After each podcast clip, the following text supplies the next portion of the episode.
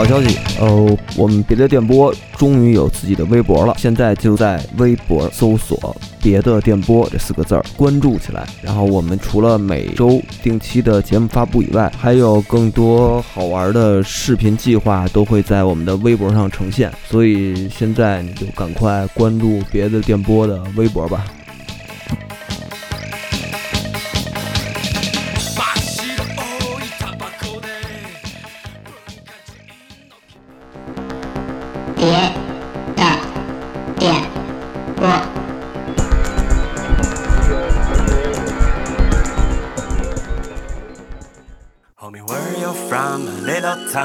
Get a life, baby 我在哪里生哪里长，经历过的一切 crazy、My soul, my flow like OG My shit, my dope, take it OD 每天都是全新 But girls love the old me And my old shit, yeah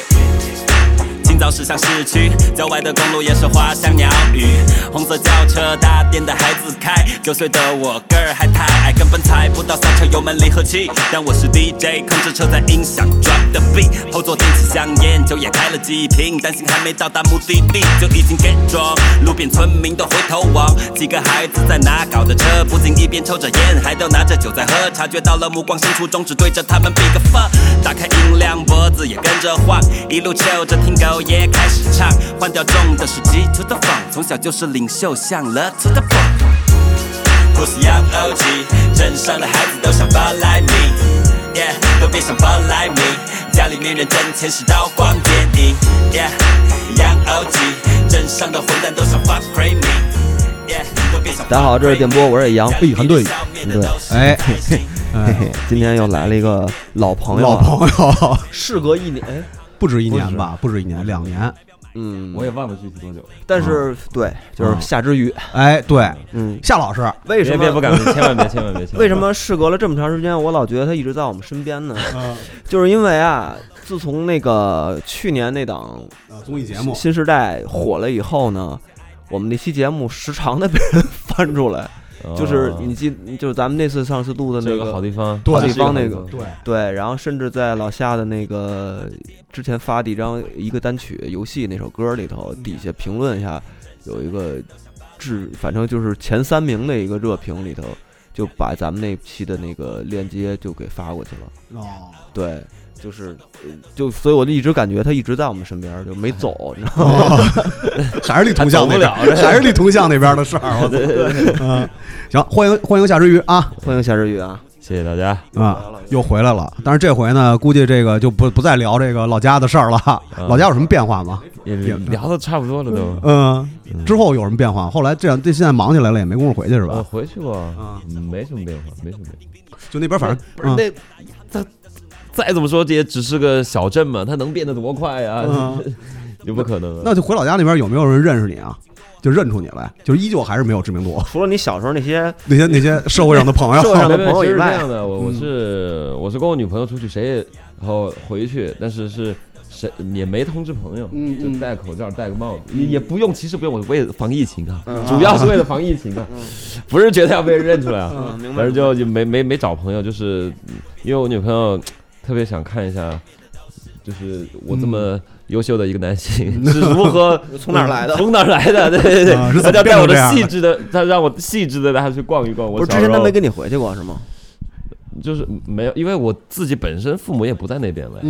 都到成都去了嘛。然后他就想看一看，然后我就带他啊，我给他介绍啊，这小时候在这儿玩，小时候在那儿玩，学校在这儿怎么回事儿，然后就带他整体逛了一圈，这样子。但是家乡依旧没人能认识你。对，没人认识。那这我跟你说，昨儿我们来了一嘉宾，那这老家那边呢，出明星都快立铜像了，你知道吗？真的。不是，但是我有那啥，我原来高中，还找我，就是说80年校庆，写个校歌，对不对？80年校庆，作为优秀校友，要不要回去给学校表演一下？直接就给拒绝掉了。我说怎么可能？说之前怎么就从来没想过找你啊？对啊，对不对？上学的时候不把我当人，这会儿我变成优秀校友了，这个我怎么回事？我内心还有一点点小小的生气啊。是，我跟你说，这就是这样的。啊，那句话又怎么说来着？那什么什么无人问，然后什么什么有客来，对吧？你这之前做音乐做这么多年了，之前怎么不说自己是优秀校友啊？啊、嗯，嗨，这不是世态炎凉吗？世态炎凉，世态炎凉。所以校歌绝对不给他们写啊，校歌写了，他们要用的话，他们是非要。后来我也想了一下，其实也虽然我都已经拒绝了，后来我想了一下，可以去，嗯，对啊，在高中嘛，唱个什么地头蛇呀、啊、之类的，你知道，就是给大家给哎，那我觉得给他们表演一下，那得有那个献红领巾的环节吧？那我怎么知道？我没去呀，我怎么知道？大队委给你献个红领巾是吧？说以后要成为要成为夏叔这样的人，对，挺好。嗯，要真的回高中也不带红领巾的呀。哦，高中，我是小学，让小学过来献红领巾是吗？对对对，让小学生给行个礼物，然后我也给回个礼，对对，肯定得这样。原来我们小时候都是那种，就是副局长、公安局副局长过来给我们讲讲法治故事啊，那跟唱地头蛇没什么区别啊。对，就跟其实就是聊的就是那些地头蛇的事儿，然后最后我们再给他那个献个红领巾。哎，所以你说，其实这样就是，我觉得就是可以在全国的学校里边推广一什么呀？法治教育啊。就是请 rapper 过去、嗯、啊，不是什么意思呀、啊？这是当反面教材吗？不是要学好，不是要学好，就是说，你看这歌里唱的这些，其实就是我们要给你们讲的。我们有一种现在更年轻的方式来告诉你们，多好！你放一地，现在好多那个警察局都这么干嘛？他们都有那种哦，警察 rapper， 对，都有了啊，确实是挺好啊。那说到地头蛇了啊，这个发新专辑了，嗯。但是新专辑是去年发的了，对，去年发的，去年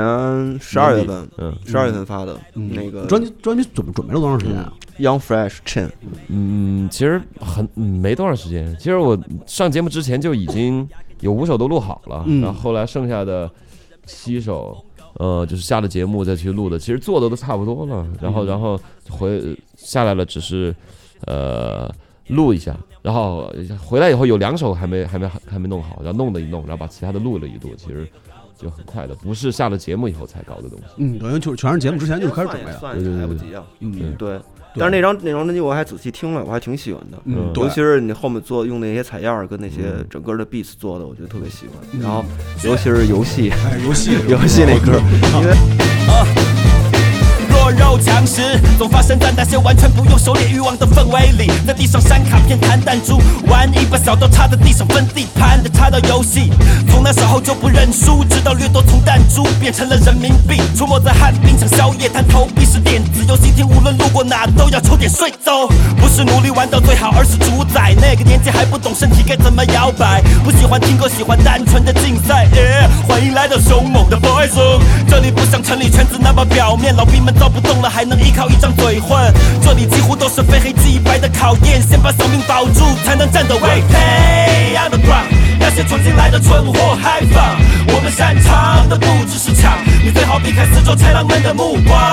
We play on the ground， 那些闯进来的蠢货害怕，我们擅长的不只是抢，你最好避开四周豺狼们的目光。说到电子游戏厅丢了多少人的命，它是凶猛的动物们的安定剂，让情绪和货币有了统一的趋向，提前预防了多少本该发生的悲剧，直接改变了街头上的规律，把暴力和阶级关进了小黑屋，把充斥在四处的危险集中在一点，不怕死的当然也不认输。但游戏厅通常分为2个区，外面是格斗和射击，里面翻牌和钓鱼，明知是骗局会一直输，多少人为了保住小拇指在地上跪着哭啊！让我秀给你看，这是从外面带回来的新玩意儿，叫做纸虎，一拳就能让你皮开肉绽，但见的钱连本带利你的血肉不能弥补，但总有些没钱又没本事的却老想要在这街头游戏里面孤注一掷。但我劝你还是别来了，毕竟你不同于游戏里的角色，性命只有一次。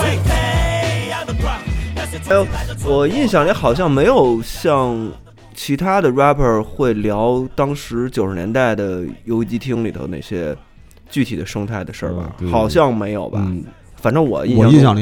中没有聊过这事儿，但是他这里的写的就跟我小时候的那些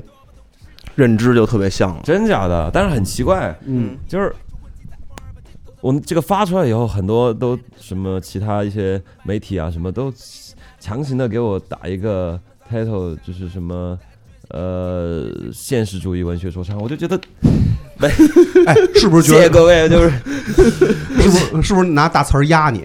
不是大词压，就是我觉得完全不是这么回事啊！就是我本来我预期的是大家会觉得这个东西很荒诞的，结果大家很严肃的在看待我的这些歌，我觉得太奇怪了。因为那东西不写实啊，就非常不写实啊。嗯，什么在青少年俱乐部喝醉酒，那时候有什么青少年俱乐部啊？那时候没有，哪来这种东西？现在都没有吧？现在有这种地方吗？也没有啊，没有。现在也没有青少年俱乐部，没有。对对，青少年没有俱乐部，没有这种，只有少年宫嘛。那不叫俱乐部嘛？对，那个不叫俱乐部，也没有少年宫喝酒的，少年宫金帆合唱团喝醉了上台，对，不是就没有这种东西嘛。而且里面很多也很架空啊，就比如说。姑娘听完就说不够，要加我微信。那个时候没有啊，那个时候手机都还连不上互联网呢，就很多东西，其实我就是我其实也感觉得出来，就是把一个实际上还是以前的一些，比如说看的电影或者听的一些美国说唱，它里面的一些碎片形象，然后把它合成了一个。还是美国贫民区黑人小孩，只是给他套了一层中国小孩的皮，然后放到了中国的一个小镇的为背景，但实际上那种状态、那种说话的态度，而且包括里面很多一些次元突破的一些内容，就比如说2000年的小镇上不可能有那么浓厚的嘻哈氛围，是不可能有的，对，不可能。然后就全部都是架空啊，就是大家就会，我觉得这个是一个特别。就大家很多人就说啊，就是讲的我们小时候，你们小时候有这么厉害吗？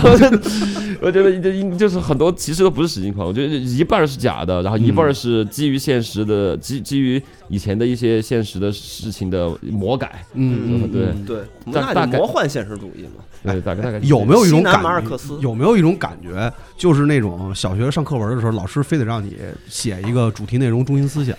就那种，这人作者没准根本不是那意思，然后你强行解释了10000种意思。对。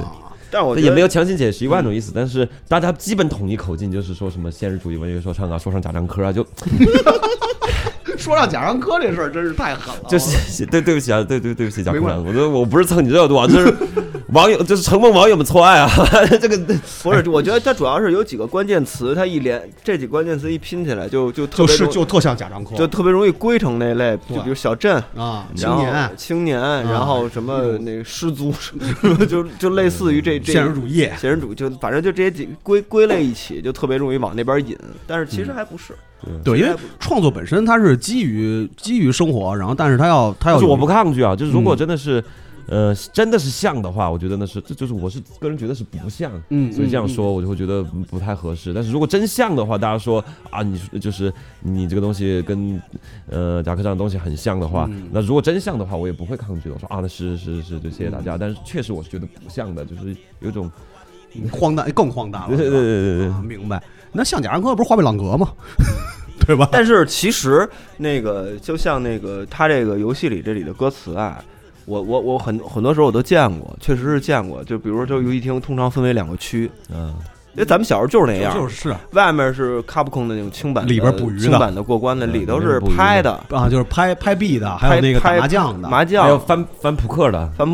我亲眼见过一个大哥，不知道选什么了，可能最后一把做拼一砸，就是哪个，后来就输了嘛。后来估计跳河了，可能。对，反正就是这种场景都在他这里头，反正都写了，但是肯定没有他这里那么写嘛，把纸虎都带上了，还把小拇指切了，这可能就是你把电影情节的一些东西，就是看的一些黑道电影啊，一些东西给揉杂进去了，对。那个被不是也没有啊，也没有，其实实际上还是有的，那个时候。有就是真的是就玩那种，我也不太懂他那个到底是什么一个玩法，是不是德州我不确定，因为太小了，他就是翻扑克，就是一个扑克机，那个东西当时输了2-3万啊，就天天被人追债啊，就是这个是有的，这个也不是全是小打小闹，有些输很多钱在里面的，对，是有的，真哎，确实是我们那边也有那种就是。偷他妈的公司的钱，偷那个单位的钱，可能是一会计，没准。然后呢，那个偷了几10万，在90年代几10万是一大数，然后后来实在是还不上了，好像最后是忘了是被逮了，反正要么就是自己给自己了跳河了，反正就是这意思。对，我还要纠正一个事情，就是上次我过来聊节目，其实我自己都没搞清楚，就是水电5局过去不是保住寺，水电5局过去是修紫丸坝。我只是纠正一下这个，当时因为我妈听的节目，她说不是，保住第一批过来是修紫兰坝，哪儿跟那保住寺没关系，是吧？说错了，性质给变了，一生的事业。阿姨觉得特别不高兴，是吧？她也没不高兴，她就是纠正了我一下，就不是那么回事儿，哎，那个阿姨听你当时聊那期节目的时候，她对你那个小时候你描述那些事情，她有概，她会有印象吗？她给我纠正了一些我的说的有出入的地方，以及又给我讲了一些我觉得挺好玩的一些事儿。嗯，这不是。那个专辑里有一首歌叫《地主街》嘛，就讲的是你知道，对那种艳粉街，对对对。那是条梦幻的街道，充满诱惑，弥漫着肉色的香味或者龌龊。歌舞升平，在群山环抱下灯火通明，每个包厢都要我去坐坐。奉劝你才不外露，把态度也收好，一身镂扣才是个像模像样的大佬，不很泡泡，彼此把边界守好，不需要 fofo。遇到来找茬的，直接就放狗咬 bro。一秒让你告别直立行走，只要我不下令，他就永远不会停口，但也不必紧张。只要尊重二字谨守在心里，就可以一起喝上几杯朋友。终归是提供快乐和梦的地方，周一到期麻烦用现金结账，没有 POS 机。环飞燕兽坐一排，号码7到1，如果不满意就拍拍手，换下一批。逛逛这条街，店里粉红色的灯光 ，You know what it is。路边的灶台上飘出来的菜香，让你难以自控，迷醉一整夜。Yeah， 男人几乎都打赤膊。Yeah， 女人眼神就像毒蛇。Yeah， 如果你想尝尝禁果。会有人带你进入暗格，这儿都是女妖，我绝对不夸张。眼里有招，一秒就让你硬邦邦，随便舔个唇就能勾走你的魂。除了爱之外，你想要的她无所不能，那都是我从小就认识的姐姐，对我有情有义，当成亲弟弟般体贴。若你来照顾生意，我心存感谢；若你敢出言不逊，我卸你几个零件，让你知道水泥地面上那一道道的刮痕究竟是怎么来的。忽然之间大雨倾盆在这条街上，如果80年代肯定直接就给埋了，但现在只是把你扔出去，自己赶紧滚。半米长的铁棍下手还不算狠，没有人会在意，也没有人会过问。然后我妈就给我讲一个故事，说这个他们那个时候其实哈就有很多，比如说他们银行里啊或者那些地方，就有一些可能也算是位置比较高，领导这样的人，也会去那些地方。哦，这能播吗？能播，没事。消费，就到那边去消费。然后消费完了以后呢，如果就是外面有很多催款的，他们就想一招，他们就把那边的姑娘，他们也不管是不是那领导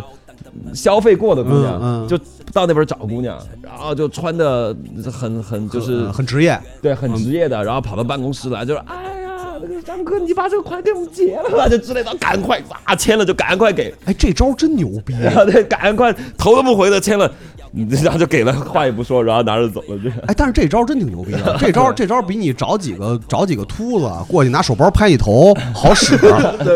对吧？对，你弄几个秃子过去拿手包拍头，这事儿性质就变了，对吧？但是你要真找一职业女性过去，这个对这个心理防线的那个。机会是更有效的。对啊，因为人中国人，尤其是中国人吧，就是特别在这个私生活的问题上会担心自己有一些这个风评不好的情况。在单位嘛，对，尤其是又任职为领导，对吧？哎，这是一好招啊。但是后来为什么现在的这些个催账公司都不学这种招呢？就推广给大家，推广给大家，这也文明啊！非得把自己弄成一个那个就是社会人士，对，但是你也不敢动手，对啊，社会人士也不敢动手，哎，那除了这个还有呢，就是后来等于就这种东西就也反哺到这张专辑里了，有好多事儿应该，没有，这都是完了以后我妈给我讲的，我妈给我讲的，然后其实我这张专辑啊也没有反哺什么，就是这张专辑其实还是大部分其实都是虚构的呀，所以我觉得，也但是这条街确实是有啊，对啊，名字就认名字，但是你在那儿那个游荡过吗？还是说你是一个完全是一个观察者的一个状态？游荡过啊，然后因为它不仅是有那个嘛，它里面也有游戏厅，它就是娱乐，就是那个小镇上最娱乐的一条街嘛，就是堕落街，其实就是每一个，它有很多的那种比较边缘的消费的方式，然后但是它也有比如说 KTV。有那种原来的那种酒吧，就是大坐一块，麦克风传着唱歌那种，拿歌单点歌那种酒吧也有。然后，有一厅网吧什么都有，但是一整条街就是小饭馆。对，小饭馆就玩的东西都在那条街上。反正因为我看你的歌，反正就感觉我就能闻到那条街的味儿，就是那种炒菜那种小炒的那种对对对对那种香味儿，炝锅的那种香味儿，然后再加上各种也脏了吧唧的那条街肯定也是，然后呢各种浓眉艳抹。然后我妈也给我讲了一下，这都是发了专辑以后嘛，因为她都听到这些歌，看到我这些歌以后，她才给我讲的，就是地主街为什么叫地主街，然后就是最先开始，然后是把地主给逗了。他好像是因为是有一个什么制度，然后就好像是这块儿想起来了，就最早这块街在这块街上修房子的那些农民嘛，他们有这块地在这儿，然后最先开始政府是允许你在这儿就是以个体户的方式经商，就是这条街是最早是可以被批准。你说是改革开放最初期的时候，对对对对，然后就这条街是最被开放，最先被就是批出来是可以，比如说你经营一些自己的那种小买卖，然后所以大家就觉得啊、哦，那这儿人都是地主，然后就叫地主街了，就是这儿人都有钱嘛，就是那种感觉，都可以拿自己地儿做生意，就是这种感觉。万元户，第一批万元户下海的，90年代末90年代初。对，阅兵北京的那个阅兵饭店，私营的那些个小业主，啊，但是他们当时确实那就被称为地主是没毛病的呀，因为跟当时正常上班，你想当时那会儿大家正常上班才挣多少钱？几十块钱？对啊，几十块钱、几百块钱。然后你到后期那会儿，第一批自己做买卖的人，那可不就是地主，还有自己的店面，对吧？你允许私营化以后，不就是这样吗？对啊，啊，那确实是不太一样，我觉得，啊。但是我听到现在也没了吧？现在还有吗？啊，现在我回去那简直就全都是卷帘门拉着。就什么都没有了，那条街上。经过几次大型的扫荡行动，也不是行动的，也不是行动的问题，因为他连正经的店都没什么都没有了，就是大家实体经济完蛋了嘛。而且也是因为就是那些以前到这儿来援建大厂的基地，陆续都在迁走嘛，人也少了，人就变少了，年轻人也变少了嘛，就这样子。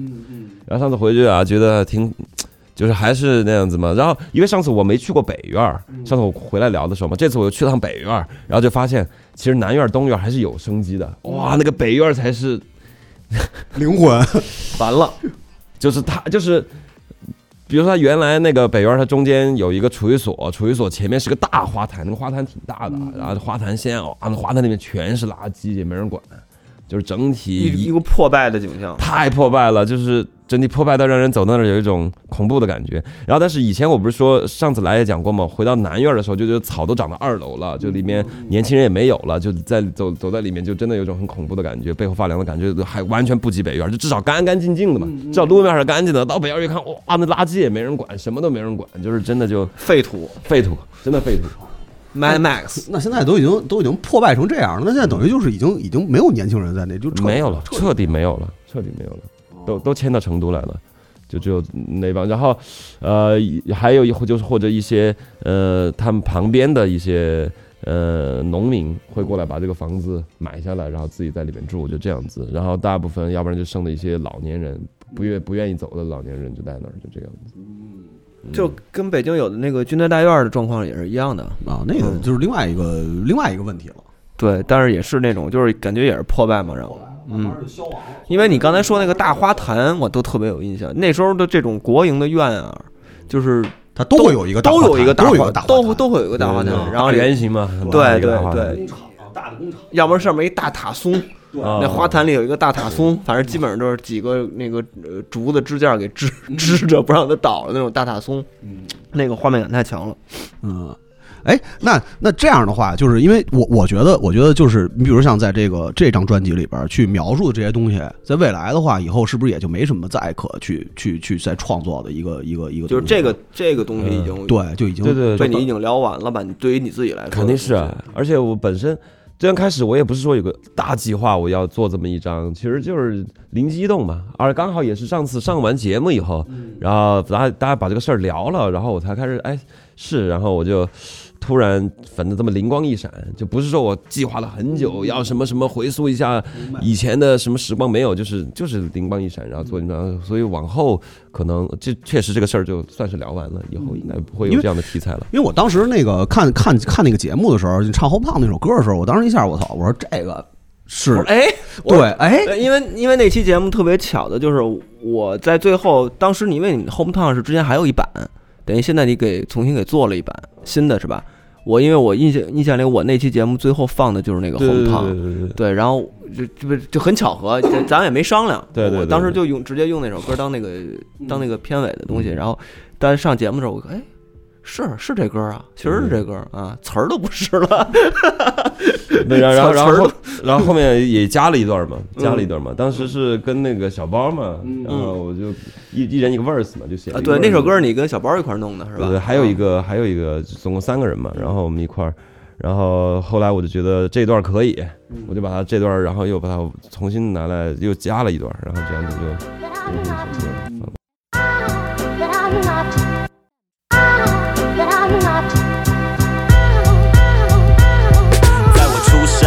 人们分为2个群体，单位和地方在心里互相排挤。单位多数来自北方，本地是农民，做单位人的生意也渐渐穿上西装，拓宽了街道，改善了学校，可爸妈依然不让我们和地方小朋友来往，他们羡慕我们的玩具和鞋帽，想占为己有，埋伏在子弟校的门口，我们高傲却胆小，将暴力1块2块全部都上缴，再挨1拳，骗父母是不小心跌倒，再准备好明天又要交的零用钱。就这样一直到了初中以后，子弟们决定开始反击，组了几个帮派，也有过几次火拼。不久学校归了地方，我们被凑在一起，地方人越来越有钱，单位渐渐不景气，下岗的风潮，多数原职工另谋生路，多数的家庭要靠青少年来撑住。Yeah, 别让青少年太早品尝到钱的味道，年轻的野兽怀里没有温度，在狂野的西部，任何的小崽子都别低估，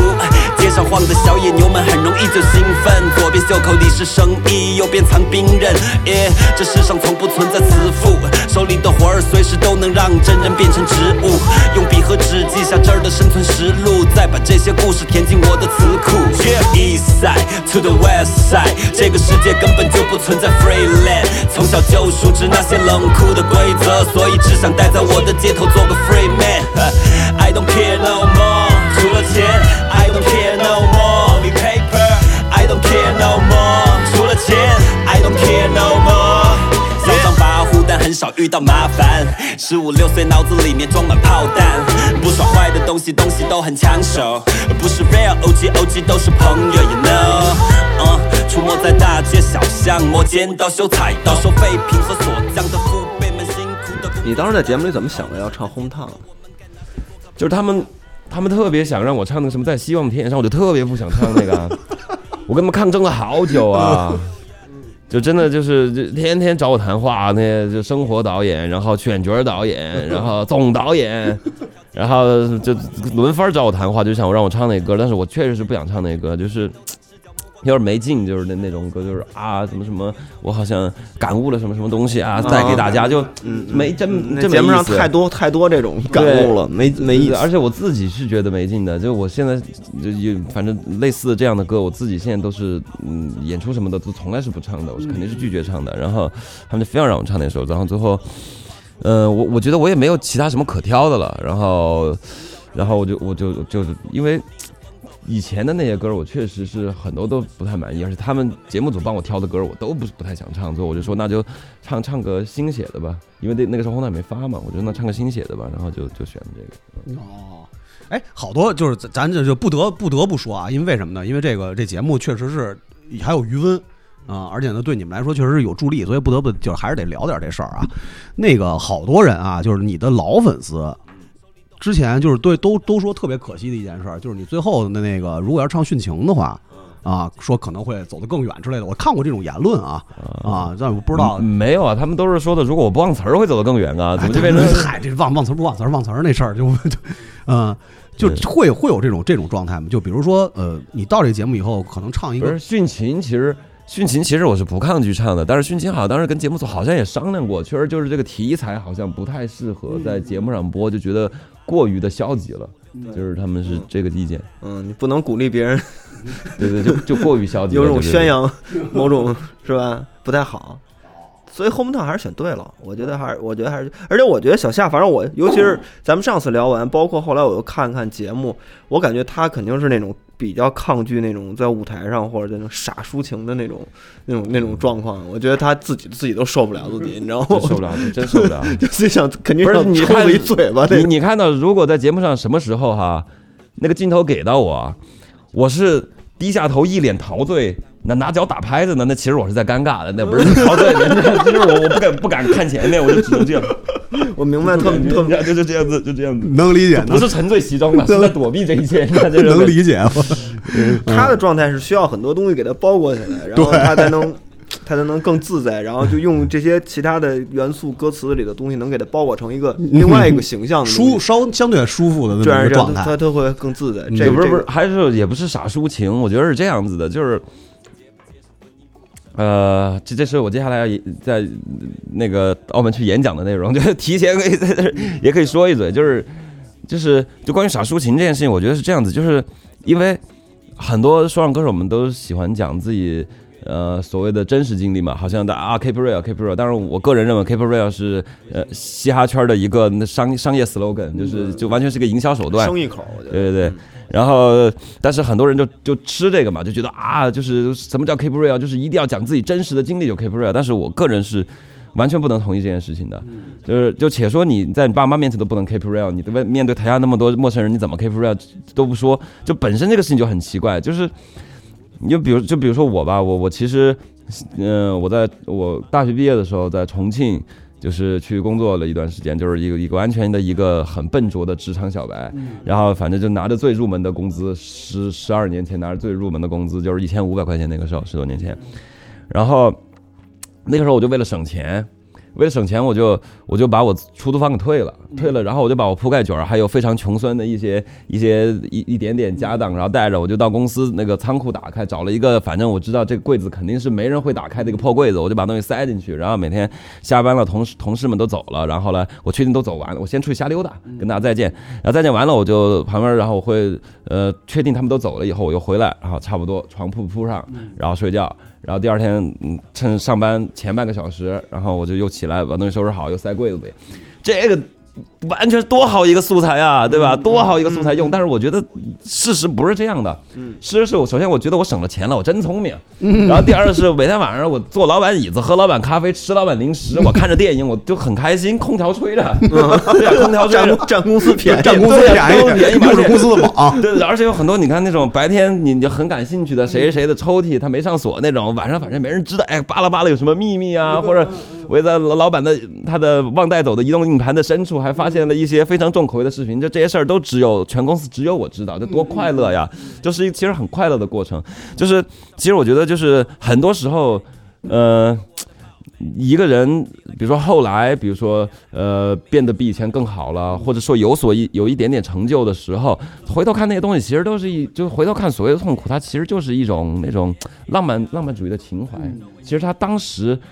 不会觉得很苦，所以他后面才会有所成就。如果当时是一直沉溺在痛苦中的话，他后来可能不会有什么成就，可能就颓了。就这人要是一直是对生活充满了各种抱怨和牢骚的话，他后边他也不会说有多大的真的有。对，所以我就觉得经常就是大家在非常强烈的夸张所谓的痛苦这件事情，然后一耳朵也听得出来这个东西太夸张了。其实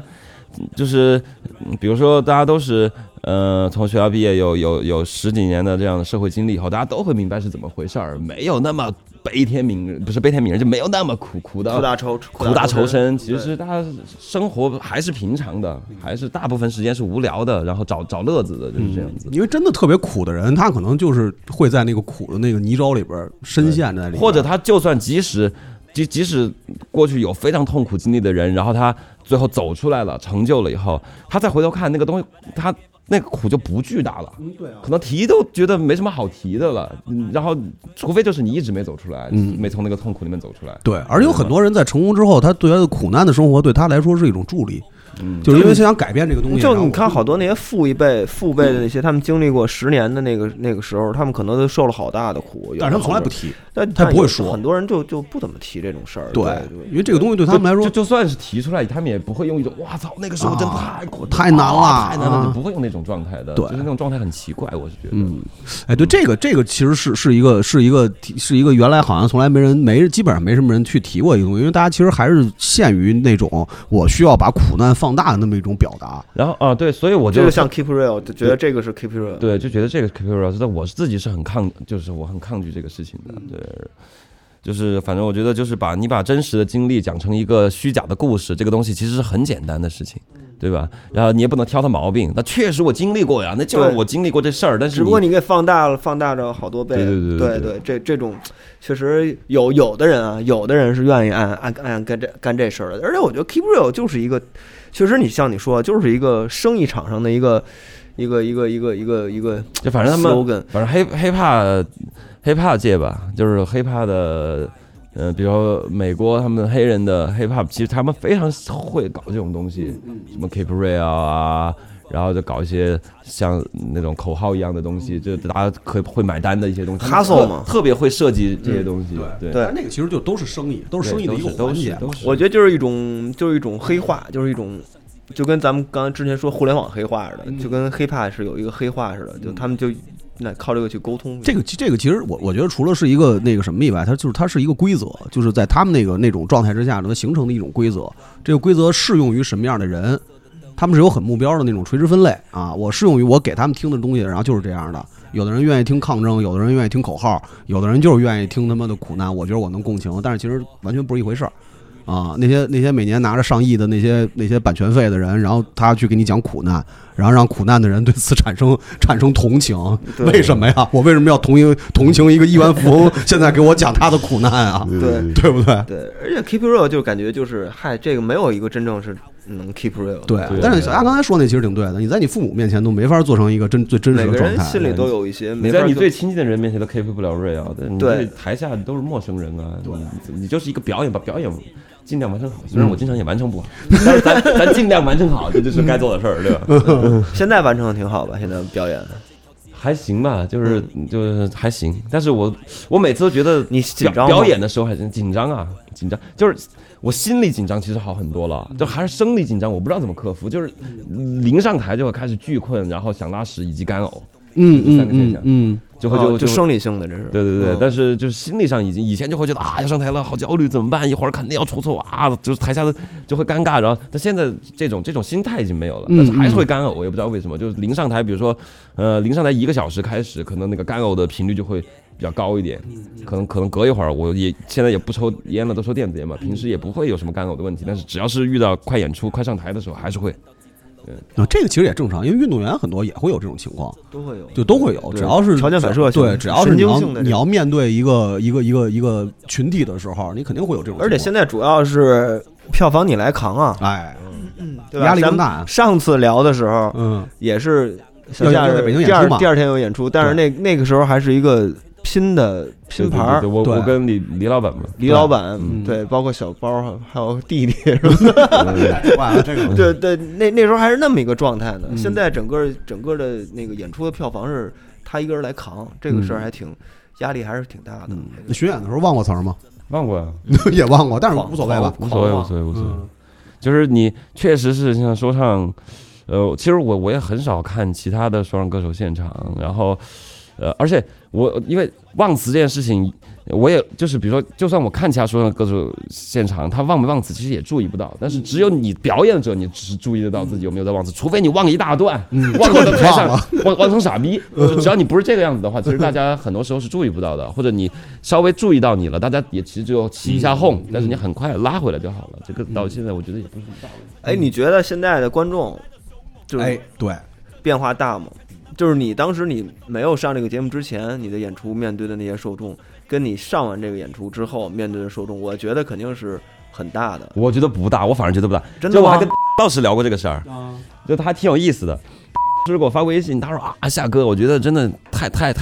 不是怎么了？他说现在这些粉丝真的就不是那种看 live house 的状态，他们都是看综艺节目，他们就是毛病特别多，一会儿要催你准时开始啊，你不准时开始就要发私信骂你啊，然后或者就是他们又嗨不起来，就经常我演个什么，他们还意见特别多，然后我就一挠头，我说我演出的时候没这事儿啊。我说咱们不是都是那个节目下来的吗？这怎么不一样啊？然后他我说你怎么演的呀？他说那脱衣服洒水是基本嘛。然后我就衣服脱了，我就跳下去，我就把人分两拨，我把他们搂着，然后就然后我说那我明白了，为什么观众对我没意见了？就是我就踏踏实实在台上把我自己演完就完了。他这种我真惊了，他还是按着你昨儿去看的演出那个对那个状态去演的，就是他想要的东西其实还是那种，对，他在舞台上想要的是那种东西。嗯，那如果是那样的话，那肯定是，那肯定那个来的人肯定受不了，干嘛呢？对，疯了我操！因为上次那个300-400他们过来，他们头天他们是第2天录的节目，他们等于头天晚上演出，我们俩去看了一眼，就给我们俩的感受。当时我们跟300-400那个就是他们俩聊的时候还说呢，说就是。可能跟之前我们想的，就包括我们小时候去看那些黑怕演出的那种观众就不太一样了，因为就是非常年轻。但是后来其实我们也反思这个事儿来着，我们反思，因为现在年轻人就是那样的，就是这个东西其实跟是不是受众其实没有关系。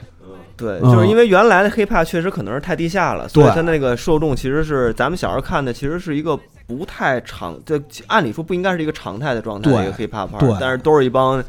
黑怕哥哥跟那儿，但是那会儿只有黑怕哥哥，说实话，对，现场就，但是也有一些女孩啊，但是就是跟黑怕哥哥关系都很好的那种女孩，对，这整个那么一个群体。现在我感觉，就那次去宝藏山，他们那个叫午夜如洞子，他们那次看，反正我们俩就在门口待着嘛，我们肯定也挤不过去，我们就大概看了一眼，整个的观众那个现场就是。基本上女性观众可能占比非常多，60%-70%-80%。那，那都比不上我。这高兴，就是我来，比如说我一场来600人，可能就20-30个男的。哎呦，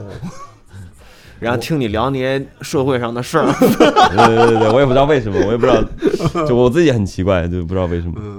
对，其实就是要按小夏这说法的话，那其实就是没有变化的。就对于我来说没有变化。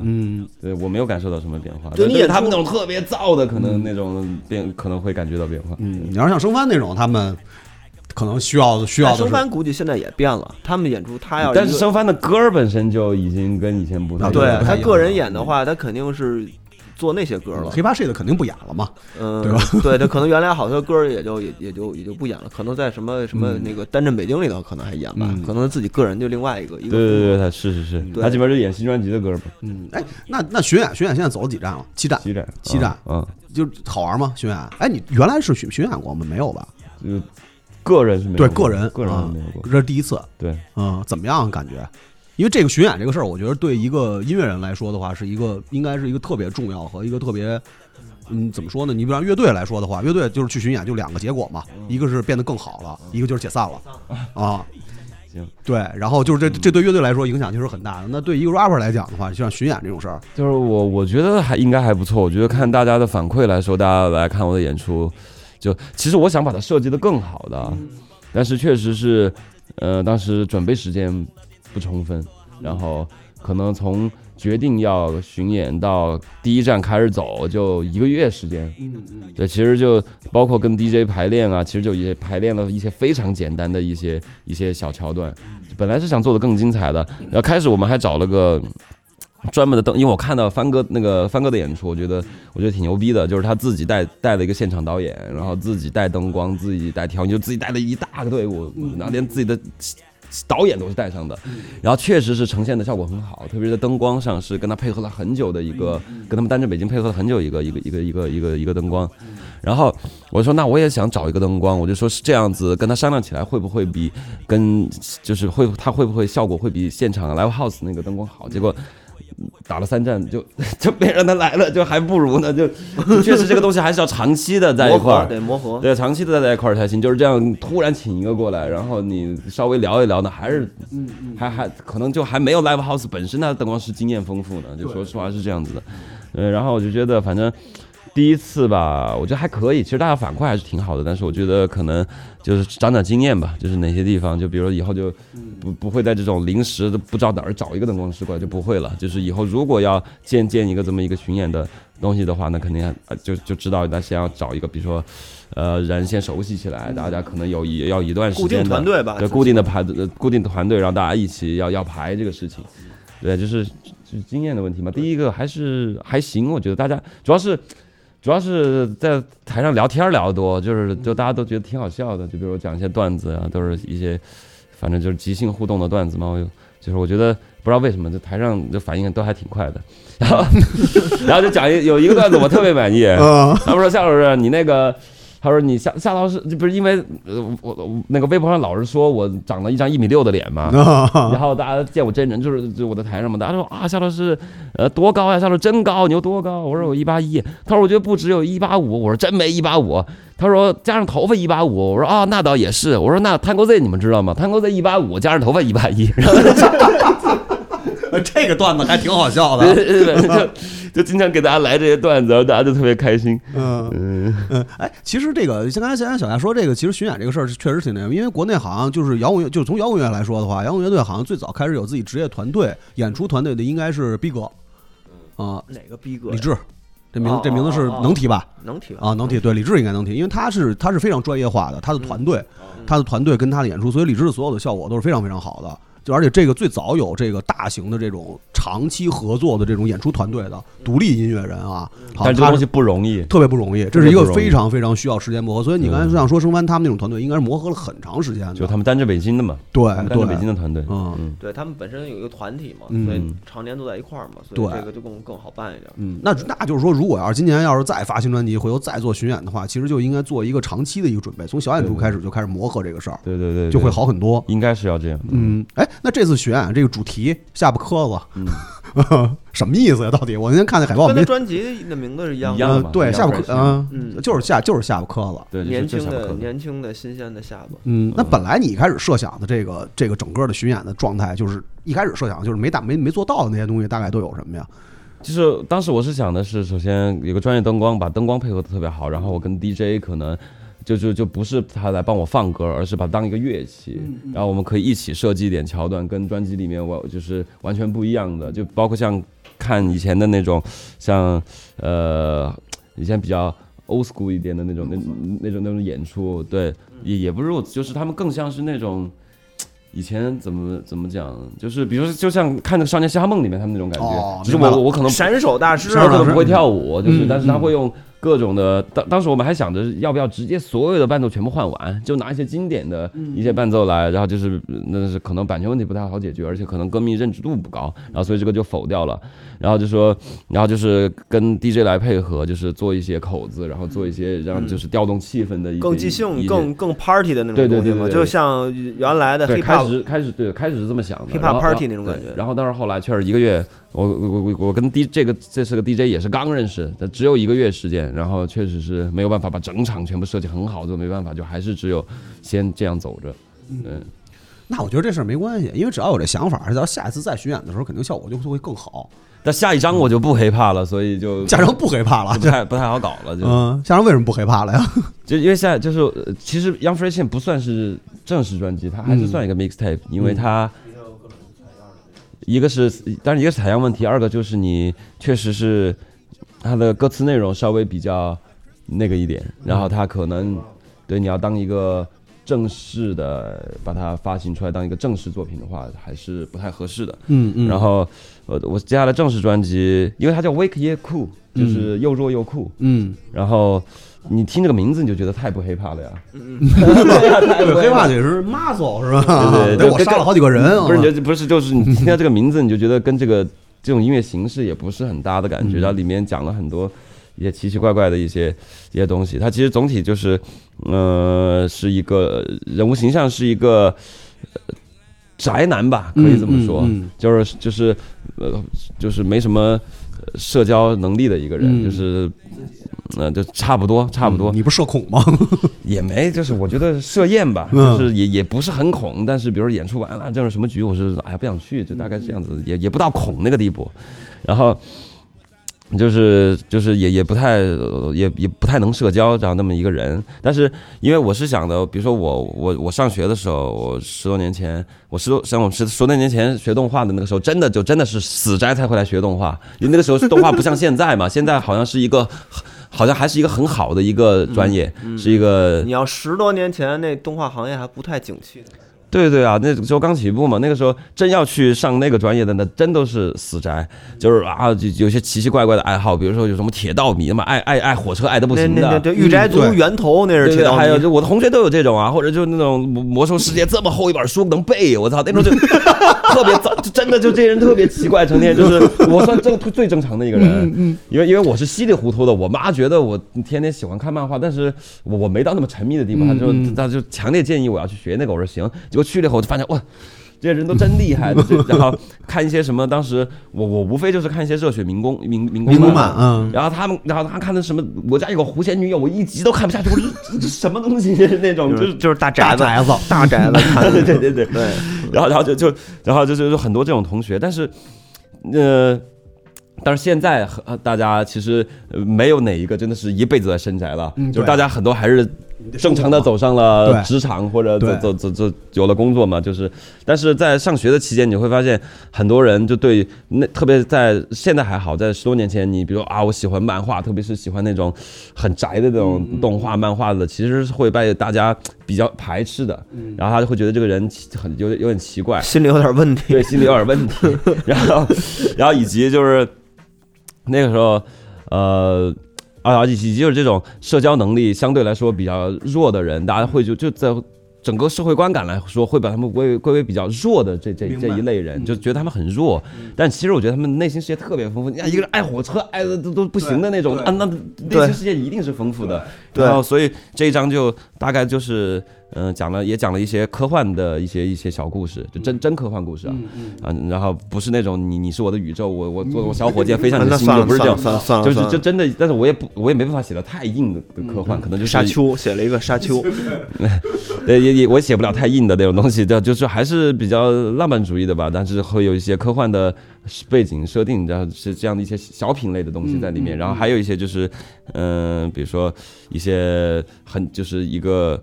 这种。像nerd一样的人去参加一个什么聚会啊，很紧张的那种心理状态，大概有很多这种东西，但这种东西就不适合用hiphop那种形式啊，其实会偏独立又流行一点。嗯，对对对。然后那天我还聊着呢，哦，跟那个北方公园那个木村拓周聊着呢，然后他旁边有一个他的同事嘛。然后是99年那个姑娘，然后就聊到这个事儿，我说可能我就希望把它做独立流行一点，可能比较适合这个主题嘛。然后他就说那是啊，我就跟他聊一下嘛。我说其实我了解的也不深，但是我还是有几个挺喜欢的。那比如说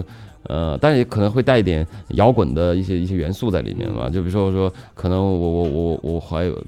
有一段时间啊，也不是有段时间我还一直挺喜欢，比如说 Tame Impala 啊、Marco Di Marco 啊，就是这种或者。怎么样？然后他就跟我说这是零零后音乐。我说啊，我说我这么年轻啊！我说，哎，谢谢黄孔，零零后音乐，你看这新东西，就是做新东西 ，indie pop， 对，大概我是觉得那种氛围跟我。这一张就希望能做好吧，就是还是也算是一个挺大的一个转型的，对，因为就想又弱又酷这个东西就很，我觉得跟这个的气质是契合的，跟 hiphop 的气质是不太契合的。但是以后可能还是，我还是很喜欢 hiphop 的嘛，所以以后可能就看每一次想要写什么吧，就看怎么样合适，对，而且其实它这个标题还挺对的，因为这东西它本身就是酷的，只不过这种酷不是说大家传统意义上理解外形的酷，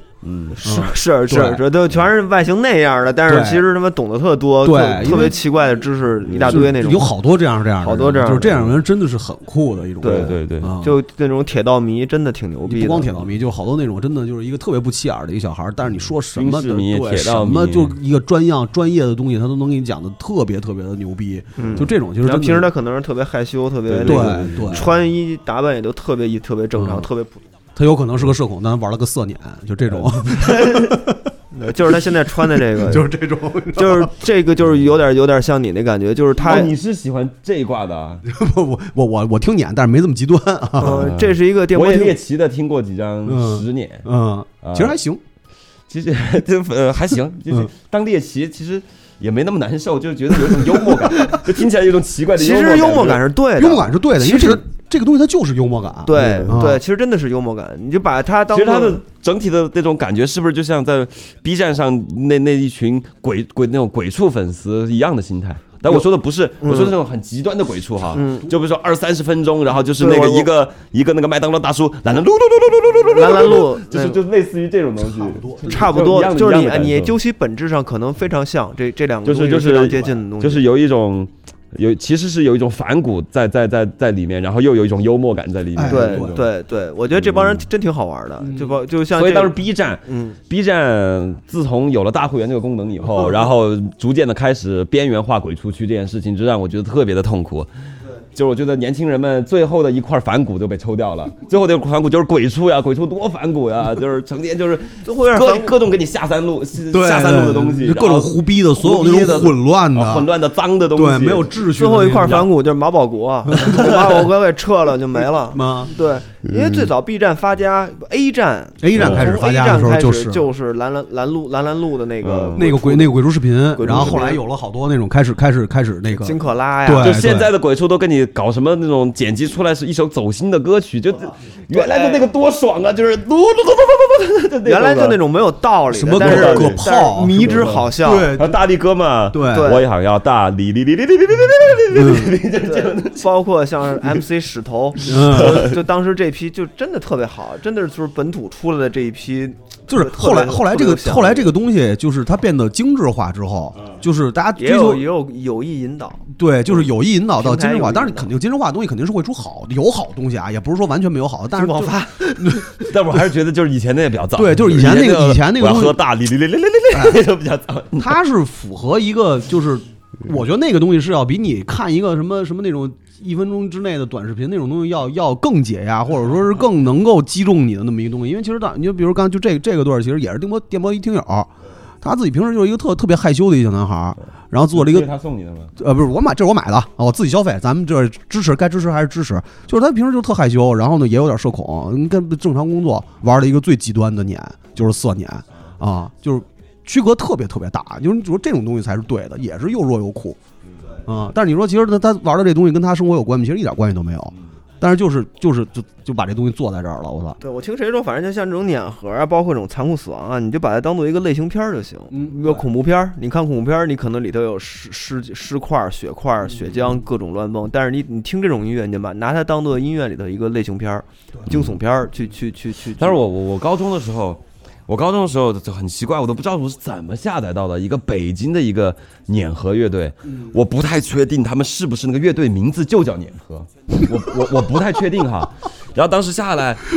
我都不知道我在哪儿找这么边缘的东西。它总共有40首歌一张专辑，最长的歌就一分10几秒，对对对对，特典型的，很多就是只有几秒钟。我就记得他有一首歌叫《马桶里的美食》，然后就一开始一个冲厕所的声音，咕，然后噔噔噔，然后完了。啊，对，这首歌就完了，就6秒钟，6秒钟就完了。那我觉得配得上碾核这个名字。对啊，里面就很多都是这种东西，你知道就。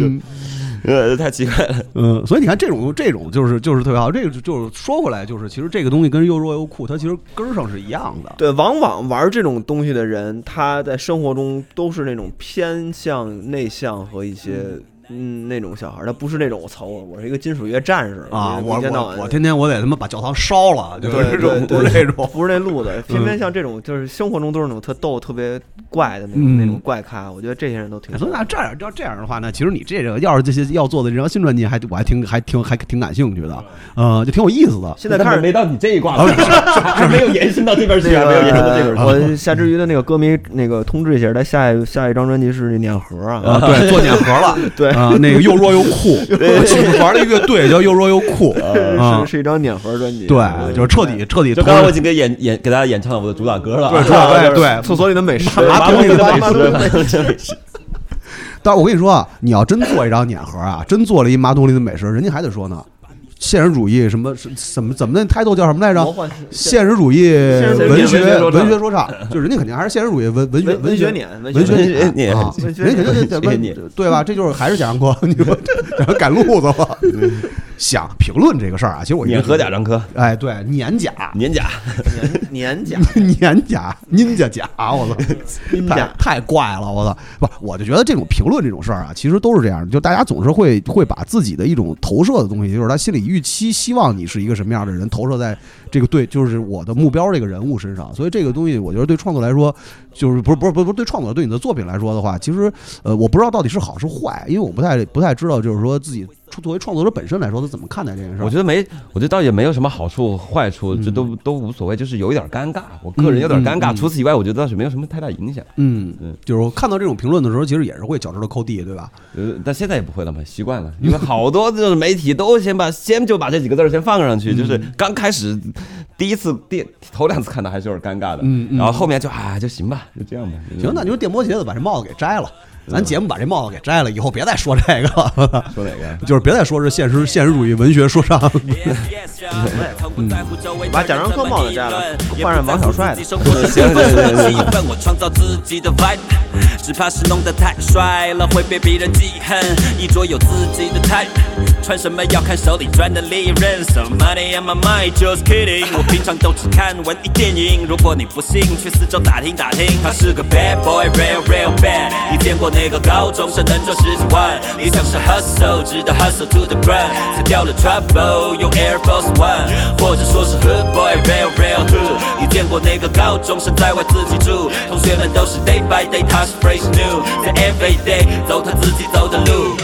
好多大人一辈子没活透，被欲望牵着走，而我从来不跟欲望搏斗，只跟他博弈，看谁笑到最后，这世上神都不明白的逻辑。Money knows， 没有什么比钱更能帮你赎罪，包里现金随时比同龄人多几10倍，当然好多敌对 ，But I don't give a fuck， 依然轻松收割所有迷妹，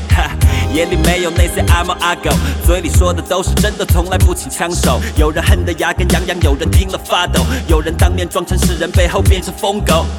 都是些水shit，难得大雅之堂的水也挺怪的，我操。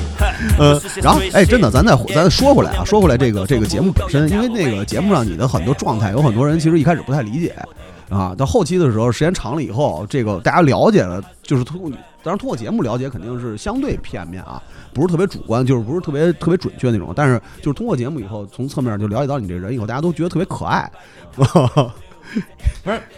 而第一期我觉得特别奇怪的是，大家为什么要就不喜欢我呀？就是我应该喜欢我才对呀。那个时候还是说真话，有不少人骂我的，但是就是后来那个一公以后，我就整个是大翻身，一片好评嘛。对。但是在那之前，基本上持续还是在挨骂。我就大家骂我的时候，我觉得那话说的多对呀。对，是没毛病啊。就是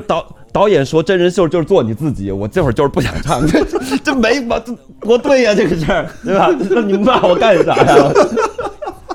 对，做自己这个事儿可能有点误解。这导演跟我说的。那阵儿你是不导演的还不是做自己，是这样，就是导演跟我说，真人秀就是做自己，想干嘛就干嘛，我想干嘛干嘛，我就不想唱了，然后就没错呀，就是没想到他实受了，对啊，他把这事给只把你给骗了，对。但是你那阵儿是挺丧的嘛，感觉。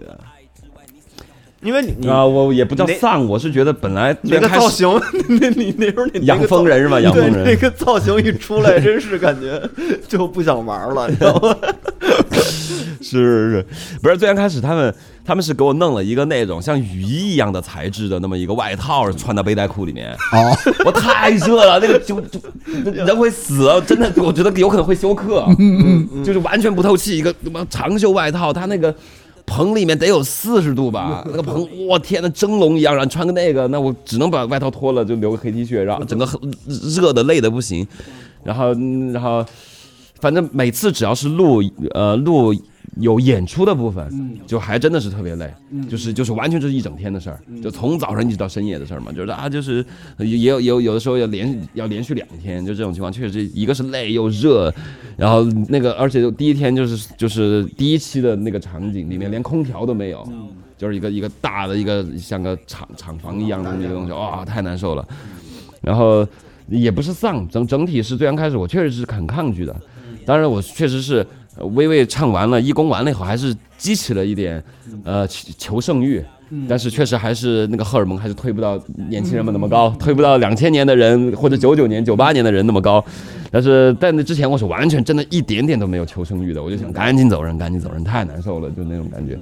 然后就不是丧，就是很抗拒，很抗拒，就是一开始配合，就是不想来，一开始就因为我看你当时发朋友圈，后来说的说这个第一期播出来以后肯定要挨骂了，然后后来朋友圈就再也不发东西了，我。太难了，我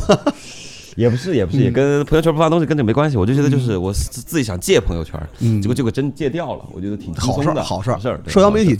体这个去掉微博是没办法嘛，微博那没办法戒掉，然后就是那个必须要弄的，然后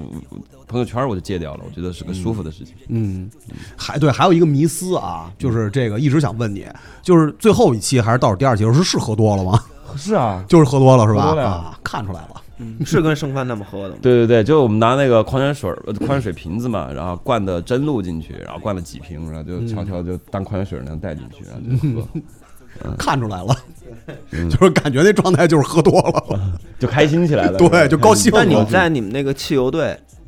是汽油队吧？啊，对，在你们那汽油队的话，你觉得你们这几个人的合作配合觉得怎么样啊？合作配合是哪一方面？就是你们自己一块做歌，一块包括后来的一个那个演出啊，包括这些东西，你觉得舒服吗？跟他们？我觉得特别舒服，特别舒服。因为就像最开始在选队一样，其实当时我是很紧张的，我想着我第一期那个表现，可能大家都不太想要我，所以我就最后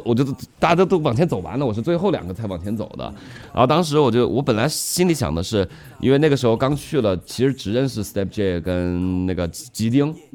但是也不是那么熟悉，只是认识而已啊，其他人全不认识，都是后来认识。但是后来其实走的最近的关系最好的就是圣凡跟斯威特嘛，就是，然后当时，当然就比如说像 Step J 啊，吉丁也没当上队长嘛，那但生番和斯威特都是队长。当时我就想，我就肯定是这俩里面选一个。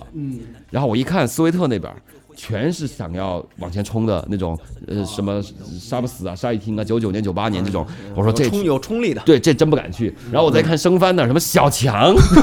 于赤、Step J 这几款题目，当时我还不太了解，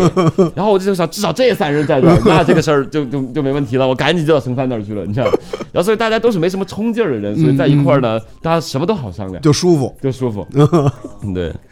你看，所以为什么后来就是这个节目结束之后，就当时组队的这个还能有凝聚力，因为就是能看出来，就是气场还是比较和，对吧？对，因为他们这个组队完全自由搭配的那种形式的话，我觉得这个队伍在节目下了节目之后的凝聚力应该就是还在，还能靠这个东西还能再去做一些别的演出之类的，就是挺好。这个确实是好事儿。你上节目最起码还认识那么多新朋友呢，对吧？所以后来你想再换个角度想，这不也就没那么不好了吗？是啊，后来我就是从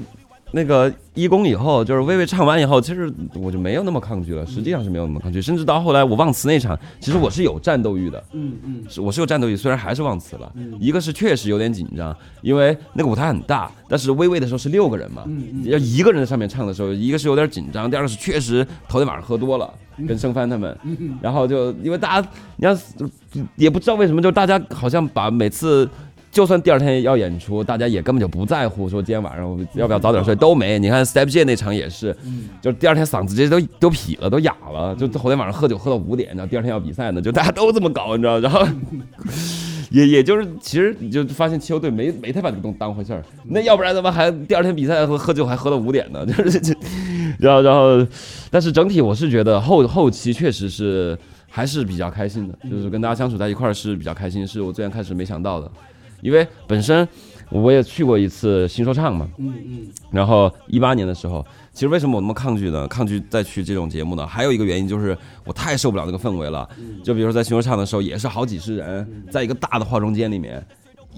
后场一等就是等一整天。然后可能他们里面有一些本身就认识朋友，大家聊天啊，然后我在那儿就非常尴尬，然后我也不太好意思上去跟人搭话，然后就坐旁边坐一天，然后就那种氛围太尴尬了。我而且有一些说唱歌手们，就是我作为一个说唱歌手，对说唱歌手还是有刻板印象的，有说唱歌手看起来就是不太好惹的感觉，你知道，就是还是有一种紧张感在那种环境里。我就想可能来这个节目可能也是这样子的，就会有一种很紧张很寂寞的感觉那样，每次一做一天，我说我不想再去受这种煎熬了。然后但是到了后来就发现，哎，这个节目上大家就相处的就还比较融洽，就是大家因为毕竟在一块生活嘛，对对对对吧？对，嗯，然后交流和沟通的机会会更多，对对对对嗯。就这么着就好多了。哎，咱实话说啊，你觉得这个东西，因为每次来这个咱们这个新说唱出来的，就是也不是出来的啊，就是经历过新说唱，不是新说唱，就是新时代的这些 rapper 来，我都会问一个问题，就是你觉得有改变吗？哪方面？就是变化。心态也好，或者说是什么收入上和关注度上肯定是有变化的，但是整体心态上我是完全没有变化的，对吧？就是包括。就是收入虽然也提高了，也就跟以前比起来算是提高了很不少了，然后在这种情况下，但其实我自己的什么消费欲啊那些也没有升起来，就是以前吃什么穿什么都还是一样的。对，如果某天你看到了我可能穿的一些比较时髦比较新款的东西，穿的跟捉迷似的，对，如果有一天会发生这种事情的话，那一定是品牌给的，就是我自己的自己不会去买的，对，我自己就是整体啊消费啊日常生活啊是完全没有改变的，就是我觉得可能也是也，但我觉得30多岁不算大，但是在那个节目里比起来是算是年纪最大的那几个，就是因为可能是这个原因，也可能是这个原因，所以我觉得变化没有太大，心态比较平和。反正在节目里看着管人叫老夏老师，我说这也没多大呀，对呀，我想你年纪也不大呀，怎么？但是你再看其他那些选手，那些年龄太小了，都太小了。那个什么嘛，泰国最大的嘛，他88年的嘛，然后 TY 是走得早嘛，但是 TY 是第二大，TY 比我大一天，然后第3就是我，然后第4是生番，哦。那你年龄层真是小，然后从生番完了是斯威特，然后斯威特往下基本上就是中间就要差个4、5、6岁了，就这样子，跟斯威特之间可能就要，因为斯威特当时28岁嘛，然后斯威特这再往下走，基本上就是22岁、21岁、20岁，最小的19岁，大概就是在这完全，所以其他人都在这个段里面了。所以你看，这个年纪稍微大点的、经历过事儿的这些 rapper， 可能还真是不会有什么特别大的变化，因为感觉他们基本上都没有什么就是特别明显的那种区别啊，或者怎么样，就这个还挺好的，跟那个月下就不太一样。月下怎么了？那变化可大了，那真的吗？挺大的，真挺大的。就是上节目的人，就是包括身边一些比较熟悉的朋友啊，或者是不太熟悉的朋友，反正甭管岁数大的、岁数小的，变化都挺大的。那就是说明月下比，那可能是说明月下比 B 站这个节目牛逼啊，可能得到的东西更多，所以就产生了变化。但是实际上，其实好像也并没有得到什么，大多数人，心态也有一些变化吧。但是 B 站这个相对来说，我从我的观察来说的话 ，B 站这个更相当于站内的，站内流量非常大，但是它并没有那么大的破圈到。凭其他的那个层级上去，你从那些人的微博上也能看出来，其实，他的评论量是非常大的，很多都是从站内追到微博去，但是他会在微博，这节目反正在传播上肯定跟其他几个同时期的说唱综艺来说的话，传播上还是有区别的，我觉得是对，但是对于我来说啊，还是挺好看的，对，好看是非常好看的，对，我没想到能拍成一个这样的一个，对，没想到能拍这么好玩儿。对，那个导演谁来着？严敏还是？因为我们后期都拿的就没拿它当说唱节目看，就是当一个真人秀啊，就觉得特别舒服。哎，那个今年这张就是刚才说的又弱又酷这张专辑会做出来吗？差不多，还是现在已经在做了。算是开始做了，就是跟那个。Major 在商量着，已出了1、2个 demo， 现在，但是当时我本来是想着巡演完了，然后就开始做，但是现在我就发现，我5月底巡演完了以后，马上汽油队要巡一轮，公司那个民航要巡一轮，巡完就得8月份快9月初的样子了，然后这就没办法等了，就可能得同时进行了，对。就明堂整个底下的旗下艺人在巡一轮是吗？但是也不会巡太多站，迪斯卡他们，对，迪斯卡哦一块。今年计划3站，然后那个当时好像汽油计划的是6站，这样其实就紧接着吧，我这儿5站完了，这儿接下来又有连着的9站，就这样子。哎，上次升完来说，汽油的想法其实是好像你们每个人的城市去一站，现在还是这么安排的吗？那是就一开始的想法是吧？现在都可能有安排不开了是吧？嗯，那其实因为一开始我们当然想还觉得还挺好的，就是大家到每个 rapper 的城市，然后去做一站，然后再把这个东西最后再汇集成一个完整的东西。我觉得一开始这个想法其实还挺好的。嗯，因为你们都是来自各个不同的地儿嘛。但是你说你看这巡演这么密，你现在适应这种生活吗？我觉得还行，我觉得也可能是还没红到那个地步哈。粉丝也就只有20多万嘛，就26万的粉丝而已。我不能想象100万的那种人，他们到底每天生活什么样子。但是以我现在这个状态，我觉得是没有问题的，就是不能得了便宜还卖乖。就即便是比以前忙很多，但是实际上还是比很多每天加班那种上班族还是要轻松一些。你实话实说还是这个样子的。所以我觉得，如果这个都符合不了的话，那还是有点太过分了。我就觉得有可能现在他这个对吧？现在他这个体量跟那个可能是一个相对来说挺舒服的一个状态。对，如果你要真的是到那个更大的一个体量的话，很多事儿更身不由己的话，可能会压力可能就更大了。现在就觉得还好，没问题。嗯，那其实还挺好，整个这个状态，整个都不错。我操，然后正常按部就班，一步一步往下做，这个是最舒服的。因为我觉得现在可能经过这几轮、这个几年的这种什么综艺的这种训练或者培养，或者之后狂轰滥炸也好，大家可能更趋向于理性了。就是比如说 rapper 来了，参加一下，提高一下知名度，那我们之后其实最后还是靠我的巡演，靠我的这些数字专辑作品嘛。对，我的那个，比如说我的盈利方式啊，包括什么的，还是靠我这更传统的这个方式。但是只不过我是通过这个节目，我提高了我的知名度，让更多人认识我，就不会像头几届那种说唱综艺，那就是真的一飞冲天，那就是从他们最 underground 一下到了最顶流，这么大的落差，现在已经很少，已经出不来这样的了。对，基本上已经出不来这样的真正的难。其实就是因为它就其实也是红利嘛，第一届的红利就是大家从不知道这件事儿，一正好是有一个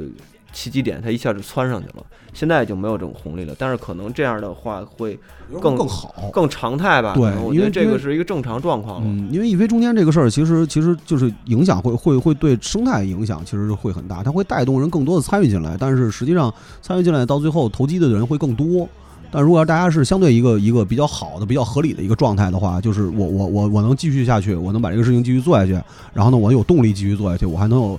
有这个收入能够支撑我把这个东西做得更好，那我觉得就是对生态会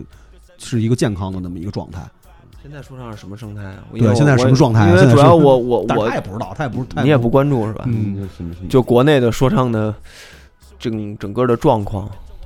因为我反正就我给我感觉就是一个特别大的分水岭吧，反正就是这个综艺之前，不是你们那个综艺，是之前那几个综艺之前之后，反正就是完全是变了样了。就是但我听他们聊，有一些他们很有计划的那种，比如他上一个节目，但也不一定是这种很就是这种像选秀节目或者什么节目，就是可以有露出。你比如说一个比较火的节目，你上去唱首歌或者怎么着，就是这种就是这种节目，他上完他自己都有一个完整的预期的，就是上了我上这个节目以后，我热度大概能保持3-4个月，这3-4个月我能挣多少钱？然后他完全是就是有这种。就是这个节目上了以后，然后我马上开始做演出，然后卖专辑、卖周边，然后这3-4个月我能挣多少钱，他都是算好、算稳了的。然后再下一步就是看要不要再去上个什么节目。他们就是有一些就是完全是这个就是这个样子。那整个这个行业这个流程都变了哈。对啊，但是这种人其实就这种音乐人应该也不是大多数，因为大多数人其实还是在做作品。我不知道是不是大多数，但是肯定有，我有听说，肯定有这样的。怎么安排自己？肯定也有背后有公司去帮他。对，而且很多那个艺人，你包括上次咱们在上海跟咖啡壶聊，咖啡壶其实他对后续的很多计划他都是有自己安排的，但是可能不是说再去上节目或者怎么样，可能会有别的一些安排。然后这个东西是一个完整的东西，就后续这个事儿，我觉得后续到最后还是看作品，肯定还是看作品，因为我觉得观众这个事儿，他是会被自然淘汰，观众他是就留下来的，最后留下来的，比如说我就成为你夏日鱼的粉丝，或者我就成为谁谁谁的粉丝，这些留下来的人，他们到最后关注的其实就是跟节目或者跟其他东西就没有关系了，到最后肯定还是你自己的作品，或者说其他那些东西能让他持续的再去关注。那如果要只是因为节目去关注，他后续的东西他不关注的话，那这些人他最后他也就走了，就留不下来了。挺好的，这是好事儿啊，对吧？最起码机会多呀，啊、嗯，这东西就是高兴的事儿，嗯，总比那个再回去一看，他又是他妈的一堆垃圾的那个什么要东院还是北院对吧？嗯，哎呀，那个后续的话，今年除了这几个巡演以外，还有什么别的安排啊？嗯，专辑新专辑对啊、三个大型的巡演啊、其他的澳门演讲是怎么回事啊？就是那个 Ted 的一个演讲哦 ，Ted 那个演讲，就是我很紧张，就是不就老叫什么夏老师啊，就文化绿洲，我真太难受了，就是他们真的太难受了，就我没什么文化，就真没什么文化，就是大家都说我歌词写得好，但是我确实这真的不是装逼，也不是谦虚啊，就是我觉得是可能看起来还不错，但问题是就是这只是一个。就是服务于大众娱乐的这么一个水平嘛，就是你可能确实是也经过了一些练习，找到了一些窍门，就仅此而已。然后你就跟什么文化绿洲是不沾边的，就是很多，那你比如说，那那些真正的我觉得文化绿洲的人呢，比如说你可能在大学里面你读中文系，然后呢你研究文学，你搞研究那帮人。然后呢？当然，他们可能出来写个说唱歌词也写不好，可能因为他可能那个大众娱乐属性就没有办法那么强。就是我觉得，就是这个我写的歌词写的还行，但是这个事情不是一个很难达到的一个地步。就是大家如果对这个说唱本身有兴趣，你愿意去多花点心思在写歌词上面，然后你找到了一个窍门，然后你其实你了解到自己应该怎么去表达一个东西，你把这个东西。明白了以后，其实这是个简单的事情，这个就称不上老师。谢谢大家，千万别就不要把你捧那么高。对，千万别。这个其实很难受，而且这个特别的不舒服。我觉得你可能接下来得慢慢往下卸这个劲儿，让大家把你的这个好多东西给卸下来，要不然这个不是怎么卸啊？最后请教一下，我真的非常的希望那个事情能做到。怎么给他卸下这个？玩一色碾呗，你玩色碾，对，到最后还是玩一碾。你出一屎尿屁的专辑，对，你就告诉他我不是他们文化绿洲，我就是一俗人，我特别俗。对，哥们就选俗的。哎，或者这么着，你害别人，你说文化绿洲是鱼翅，我天天说呀，我把他害着了，但是自己这个也没甩掉，你知道吗？就是我没害成是吧？我就是我把他也害成了，但是我也没有转移给他，就变俩人了，现在就传染了，就是你啊，就说呀、啊，你们的所有的这个文学创作，包括歌词，全来自于鱼翅、啊。不是你们几个都是来自于小老虎，你把对都推到小老虎那儿去，推小老虎那儿去，反正他挨骂也挨习惯了。反正这是挺难受的，而且对他之后下一步就你加着这种人设，就跟架起来，因为有的人啊痴心，就是北京话就痴心是什么意思呢？就是有的人真拿这事儿当事儿，这就特尴尬了，你知道吗？就是他可能他自己也抗拒这个东西，但是呢，就是时间长了之后，他可能就觉得夏老师叫着，或者说是比如说什么老师叫着，他就觉得我操，那我是不是得写10000字的说唱啊？我操，我必须把这他妈的那个什么太累了啊，陀耶夫斯基，我得写进去，对吧？中国底层全景图，对，写出一个、当代清明上河图啊，全景展示老百姓的生活，我得把社会现象全部都写在我的歌词里啊，一张专辑10000字，那就完了。这人一有使命感、啊，对。有点就要完，我就在这个事儿上，那真的就完了，做出了错误的选择。但我觉得你下一张可能就不会像现在这张感觉让人觉得特别所谓文学性那么强吧？就是你说的那个 indie pop 这张专辑类型。但是我不知道这个东西是你怎么去看这个事情，因为下一张其实也是很就是。只是说背景不一样，但是还是讲故事，就是还是有很多一些小故事，这些小品式的故事在里面，也是有很多描写性的东西在里面的。但是这是我自己的乐趣嘛，我是喜欢这样写东西的，对。但是我不知道会不会，就是大家会就是会不会加深了你文学绿洲的一个形象？对，我特别怕这件事情。同题材的都能写，真有真棒！夏老师真厉害，我夏老师怎么什么都能？夏老师还能写小故，还能写科幻故事。哎呀，发色年，我一个也不发完就发色年，发一张色年，对，发张色年。我觉得你需要把色年当做你最后的一个那个对 plan B， 就是你实在不行，同时啊，你做2张专辑，把你逼到角落里了，对，舆论已经你就没办法了，就是大家就逼着你，给你就是他妈老师啊，你就是中文说唱的唯一的绿洲啊，我是中文说唱的导师，对，咱那，你说到时候回头给你联系那色年，你直接跟他合一张，然后直接就给发了。行，你说你这个综艺也都上了一个了，但是如果要还有这种综艺呢，你还想上吗？那综艺我其实不抗拒的，但是好玩的综艺是可以的，但是选秀类的综艺我就不太愿意上。因为也跟那个一个那边当时节目的一个导演勾儿导，然后我们也聊这个事儿，他就问我第二年来嘛，我说不来了，他就问我为什么，我就说因为今年确实过来了以后开始很抗拒嘛，但是后来玩进去了，融入了，其实挺高兴的，也认识了，像虽然我也不太串门哈，其实节目下来我认识的人最少，就还是基本上跟汽油这一圈人玩，然后后来就是可能跟于越啊、思俊文越啊、可能玄朗啊稍微。有走的要再手近一点，然后其他就其实没有那么亲近，唐老师偶尔聊一下天了，其他都没有那么亲近。然后，但是我就觉得这个我的这个社交配额已经满了。你不说今年啊，咱们几个关系这么好啊，真是兄弟一年兄弟换一批，你知道这感觉也不是特别好，知道吧？一年换一批兄弟，这个身边站的人老变了，对，那是你人有问题，这就没什么意思了，对吧？你再去明年又跟人几个人关系宿舍，然后他又开始称兄道弟，我觉得这个就有点累了，这真的就。特别好，真的。这种选秀的，对，确实可能我觉得对于你来说，可能一次就够了，真的，一次就够了。对，再给你放里头，你又那样了，倒也不会那样了，可能有点经验的也不会那样了。我就是觉得一年换一波兄弟这个事儿，就真的是太难受了，你知道，就有点难受。这是我们最好的兄弟，都是亲兄弟，我们都是从这个节目里走出来的。然后明年也是，我们都是从这个节目里走出来的，高兴太奇怪了，人觉得就是你还是人有问题。嗯，不，但是这样就是确实有这样的现象，咱只能说有这样的现象，但是不那什么啊，哎呦，我觉得反正挺好的，真挺好的。就是因为给我感官是什么呀？就是通过一个节目，然后看到一个认识的人，然后有了一个更好的一个台阶，我觉得这个对我们来说的话，就是一个特别高兴的一件事儿。嗯，对，尤其是他变化就不是他自身变化很大，是他的整个的那个音乐上，包括整个外部环境，他的外部环境变化的是有一个非常大的一个变化，而且这个变化是咱们俩看在眼里的，就是从这个过程，从当初小夏过来录，然后到现在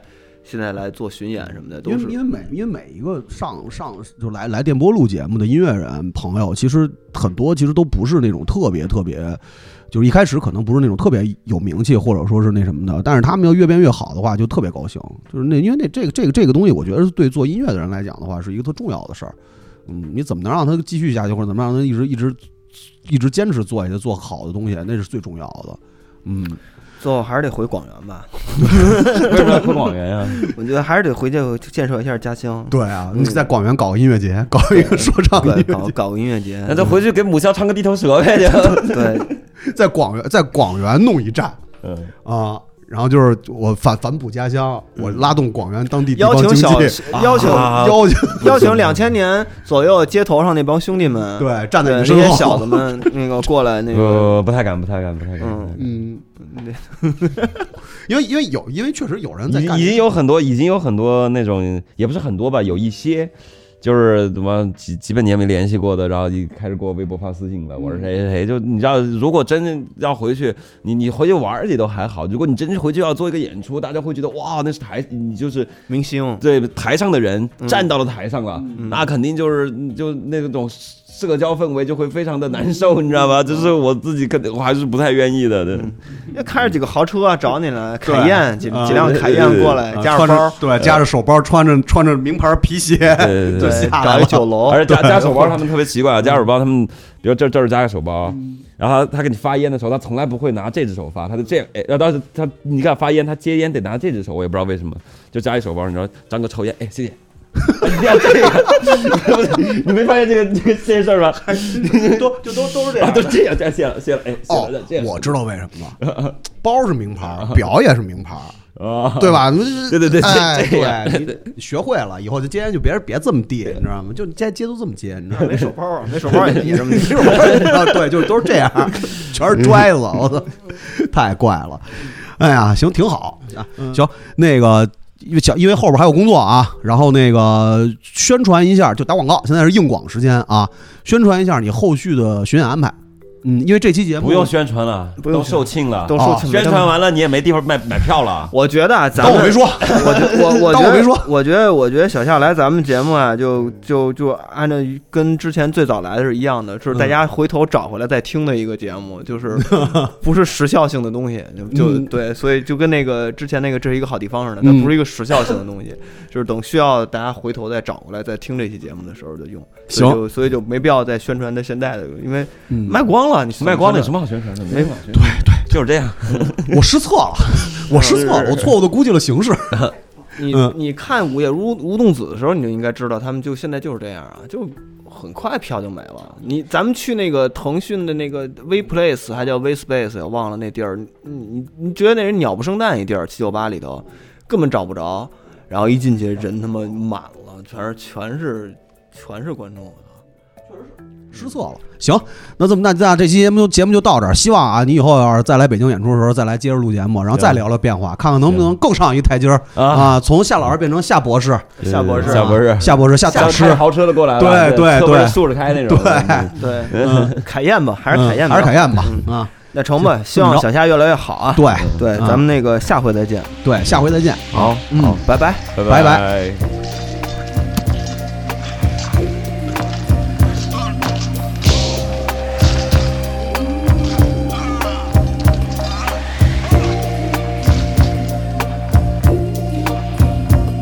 在每条巷子里面来回的跑，遇到麻烦了四周全部都有退路，他们在每条巷子口来回的找，我早在包厢里吃着喝着耍着，忘了那群废物，思维畅通从没出现过堵车，你的脑子跟我差了10多个骨骼，从农贸市场一路跑到河边，他们举着手电一直找我找到隔天，地理意识强从未越过边境，偏偏在街道上晃，但是底子干净，除了战斗其他事也都能办好，战斗靠团队，而我是整个团对大脑在说到外表不认识，不吃分离 Swag like fresh tea 上帝城的班尼，卷发球鞋走裤花衬衣，无论男女看 all the pretty eyes on me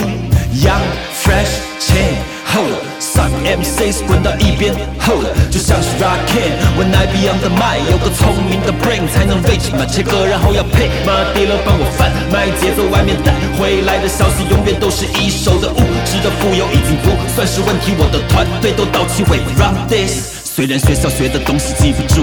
但在街头我就像是街头信息库，熟悉每个院子里的每栋建筑物，家里没有老票子都是自给自足的街头小鬼，从小到长大信任我的 neighborhood， 遮风挡雨哈利路，不屑他们嘴里的 real 是我的嘴里是 truth， 直到一代又一代留下的故事里有我的痕迹，注定会成为我该成为的人，所有一切他们想要的都送给他们，一旦能量耗尽了不过多一个牺牲太多，一次性娱乐品在街头随处被忍者在飞着，这种宿命继续挥霍，走南闯北，有时也需要谨小慎微，有时也会押上全部的豪赌，入侵者你大概还没搞懂这是谁的领土 Young Fresh Chen Hold Suck MCs 滚到一边 Hold 就像是 Rakim When I be on the mic 有个聪明的 brain 才能 reach 嘛切歌然后要配嘛跌了帮我贩卖节奏外面带回来的消息永远都是一手的物质的富有已经不算是问题，我的团队都到去伪装This